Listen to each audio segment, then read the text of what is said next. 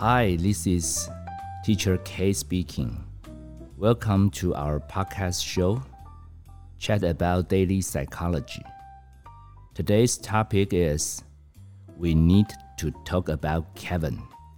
Hi，我是 K 老师，欢迎你收听这一集的心理治疗师。今天要跟你聊的主题是凯文怎么了？刚刚听到 K 老师唠了一点英文， 主要是因为我们今天的标题就是这个英文片名，它拍成电影叫《凯文怎么了》，We need to talk about Kevin，所以我尝试唠一点英文。那一方面是跟这个主题相关，另外一方面是因为这样子也许可以吸引到听友，你的耳朵可以竖起来一下下，因为我们这个节目想尽办法。要让你们得到喘息的空间，那偏偏今天这一集比较沉重，不太容易让你喘息，所以特别耍个宝，让你们开场轻松一下。今天我们会聊的扯到一点点人性的暗黑面，所以你天性如果比较单纯，心情准备好再听，好，随时听到不舒服就按暂停，不勉强，好，免得本来是来舒压的。搞到后来心理肌肉没练成，还拉伤了。其实今天这一集的发想，是因为有一位好久不见的专辅老师，他也算半个同业。他突然有一天晚上，K 老师心情本来还蛮自在轻松的，在开车回家，他打电话过来说：“呃，K 老师，你节目好棒哦。”我说啊，谢谢谢谢，我想他该不是为了单纯赞美节目打电话来。果然，他说那圈圈圈你认识吗？我说圈圈圈是谁？我我最近个案接的比较多，可能你只讲名字，我记不太得。他说啊，对啦，我猜你现在一定很忙。圈圈圈就是一个很麻烦的孩子啊，然后他爸妈三番两次跑来学校叫我们帮忙这帮忙那的，我们都快被搞疯了。然后我们查出来说，好像圈圈圈之前跟你咨商过，我们正在劝他爸妈说，要不要重新跟你再合作一下，你帮我们处理一下啦，把它搞定。我就说，我就想不起来了，你一定要找我，这怎么办？他说没有啊，就是一个很爱赚钱，然后搞到倾家荡产啊，家破人亡啊。我我说你你说那个好像把他爸妈搞疯的那个，他说对对对对对。哇！我这时候开车的精神整个好起来。本来刚刚有点打瞌睡，因为我一想到这个孩子，我心里就有一点发毛，所以我突然很小声。其实车上也没人，我不知道在紧张什么，我就小声跟这个老师讲说：“哎，你你一定要接这个个案吗？”他说：“K 老师怎么了？有这么严重吗？”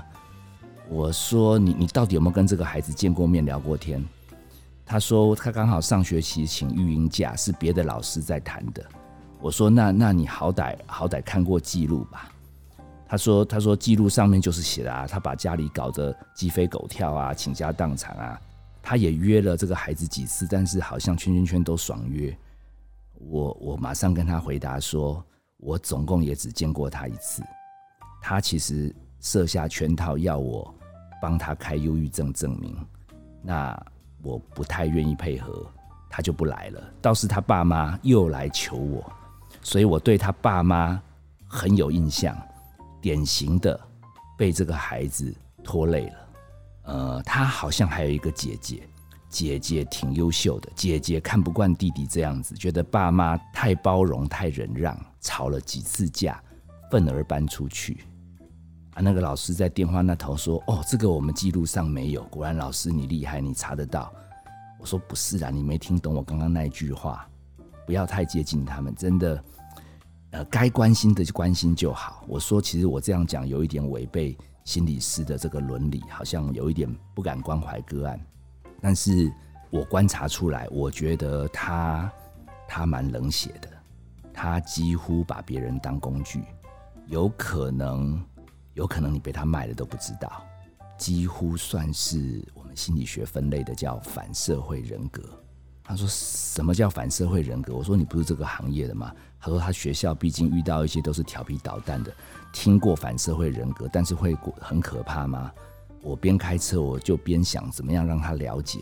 我就说，哎，我有一个幼稚园到国小的妈吉，他叫 Johnson，他他平常都很正面阳光的，他都会分享很多心灵鸡汤啊，整理好很多读书的笔记心得 PPT 传给我。平常我都蛮爱读他的这个故事。结果他有一阵子不知道是想要扩充心理师领域的这种视野，他就寄了 We need to talk about Kevin。我记得第一次寄来是个光碟片，好像海关还把它压坏掉，所以我就回信说：“哎呀，谢谢你寄来。”一个好的影片，但是因为坏掉了不能看。他他老兄不放弃，又寄了第二次。那我也没警觉啊，我就拆开来看。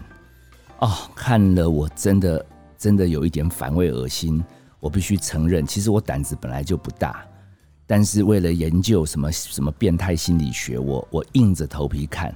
看完我晚上没办法睡着，我压力超大。这个。如果你想了解刚刚我讲的圈圈圈这种状态，其实你可以点开来看，那里面还蛮血腥的啊。他结果这个老师就突然问 K 老师说：“说你你是说现在我这个圈圈圈最后会来学校杀人喽？”我不是啦，不是，我是说电影里面凯文是有命案，但是这一类人的特质，他们基本上是把别人当工具，他们在总人口里面大概是两趴。最多最多不超过四趴，他们其实长得也帅，其实能力也很强，其实他们很有魅力。可是他们不知道为什么，他们考虑事情就是要做一票大的。所以我我是提醒你不要太介入他们家，我是怕你最后自己受伤害。然后老师突然沉默不语，他说：“凯文，我是不知道啦。”但是你讲的是不是那个？我们前一阵子台湾台北有些学校有那种什么校园命案？我跟他澄清一下，我说不是跑到学校砍人杀人的，全部都有反社会人格，有些是本来就有冤仇啊。这个我们也不了解到底他们为什么要这样。那有少数可能是生了病，他可能脑子里有一些奇特的声音，所以他胡思乱想才会这样做。但是反社会人格很妙的是。我们比较不知道他真正、真正为什么可以这么残酷的动机，有的时候连他们自己也说不清楚。他们似乎就是想要做大事，不想成为平凡的人。好，我讲了这么多，最后这个老师忍不住回答一句：“他说你是说郑杰吗？”我说：“嗯，郑杰，郑杰好像我是没有办法接触到他，但是我们。”这个领域的人去诊断他，他是反社会人格，所以他最后没有被送到医院治疗，他是按照司法去处理。然后那个老师就沉默了，因为他应该知道我讲的不是那么好惹。然后我说：“老师，你还在吗？”他他最后忍不住问说：“那我觉得应该要通知他爸妈。我觉得这种事下去，我看这个资料，他好像……”惹了很多黑社会，然后的确他们家也被砸，他爸妈好像也受伤。我说：“你确定要通知他爸妈吗？”他说：“不然怎么办？我们能做的这么有限。”那我进一步跟你分析好了。其实反社会人格注定吸引到讨好型跟依赖型人格，他们是一个共生结构。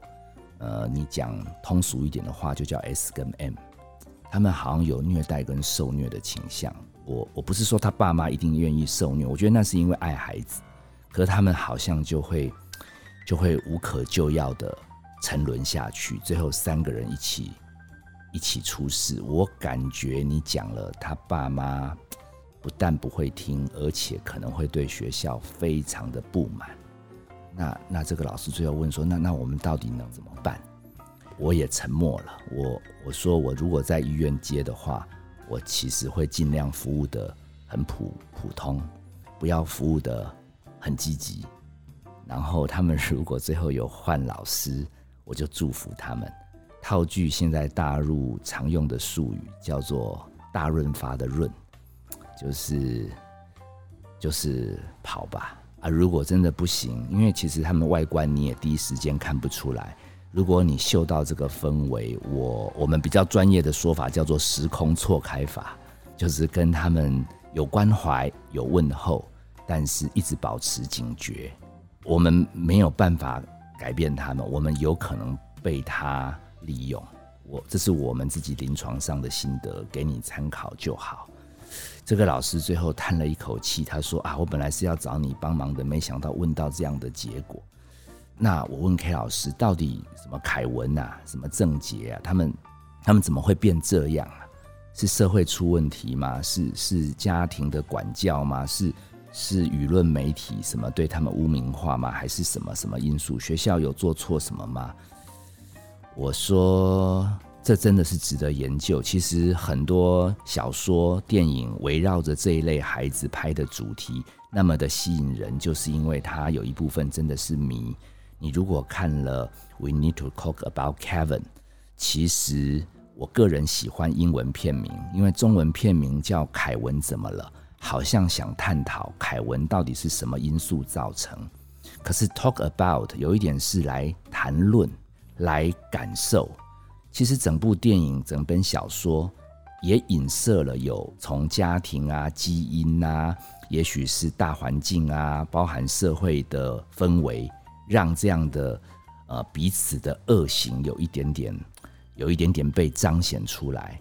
但是电影最末，凯文被抓到监牢关了一阵子，因为他未成年，他的妈妈承受了万分痛苦。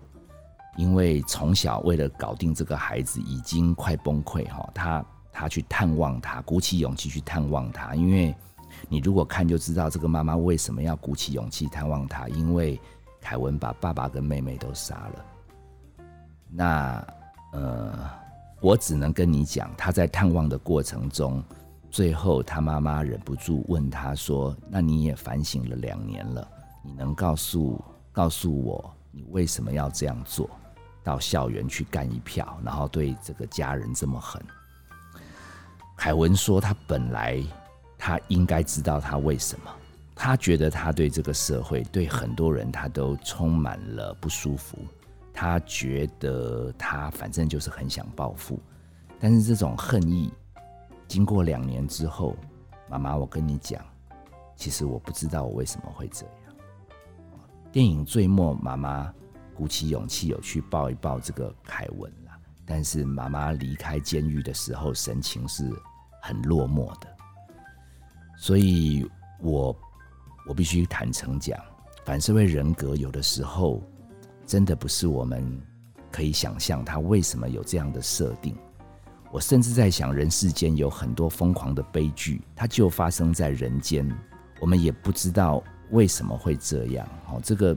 这个也许只有造物主知道。我们甚至可以愤怒的去跟造物主呐喊：“你为什么让这么多苦难在人间？”那郑杰，郑杰，我比较有感触，是因为我们比较在台湾嘛，可以近距离调一些档案资料。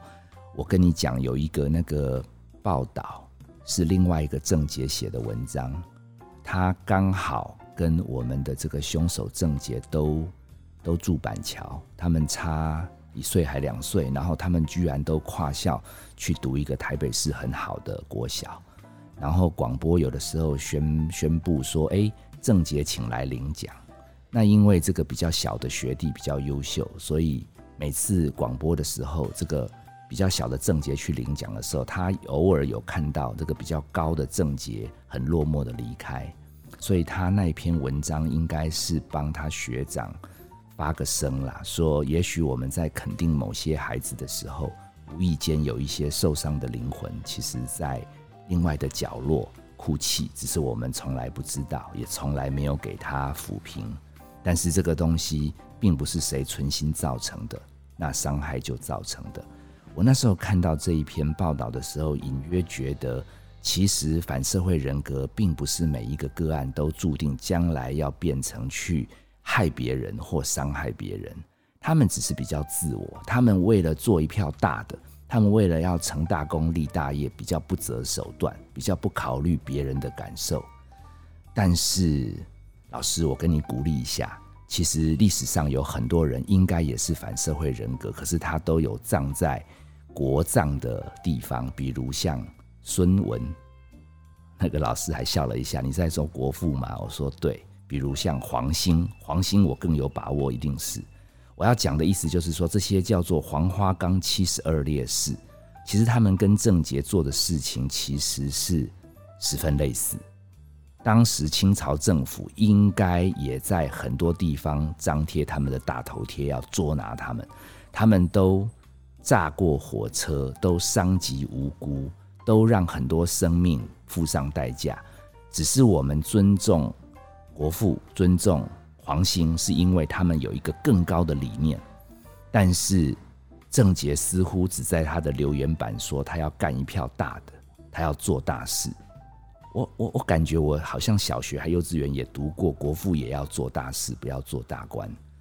我甚至考察很多历史上敢去拓展帝国、敢去开创文明、敢去做很多很多的企业并购，我感觉到这些总裁、这些大帝、这些武将，如果他没有反社会人格，他砍得下去吗？哦，不要讲杀人了。其实你把两家企业整并，哦，三千个家庭因此必须离开公司，三十个家长到你面前跪下，我看你跟我就忍不下心了嘛。那忍不下心，没有裁员，你企业整并，最后就搞垮两家企业。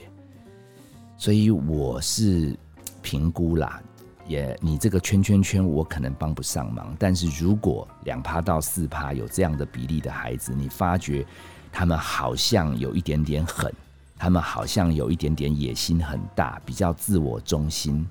如果你是他的家人朋友，你确定帮不了，你就先跑。时空错开法哦，包含你的同学，包含你的同事，有的时候有些人一辈子不遇到。或者不要太深交，真的损失比较轻。当然，有些人你一辈子没遇到，很可惜。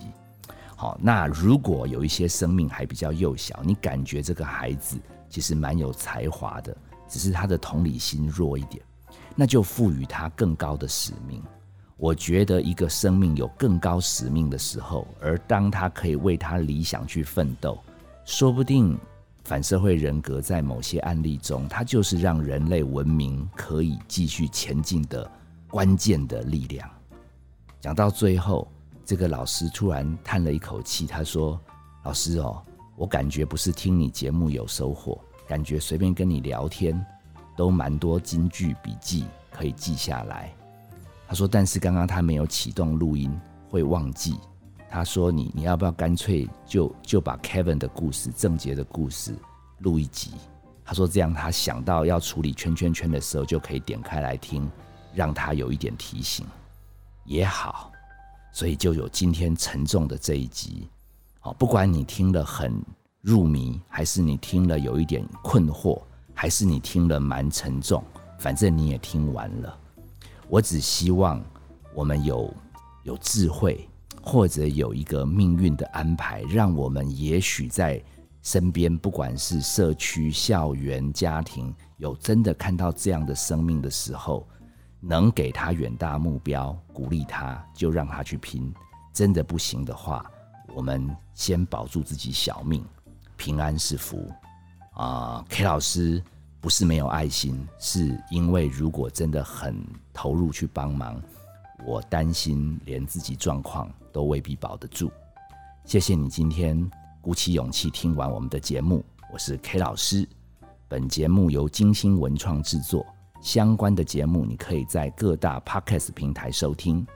如果你觉得有人需要听，你可以传，但是不要讲说你为什么传，不然他会起疑心。我们下次见。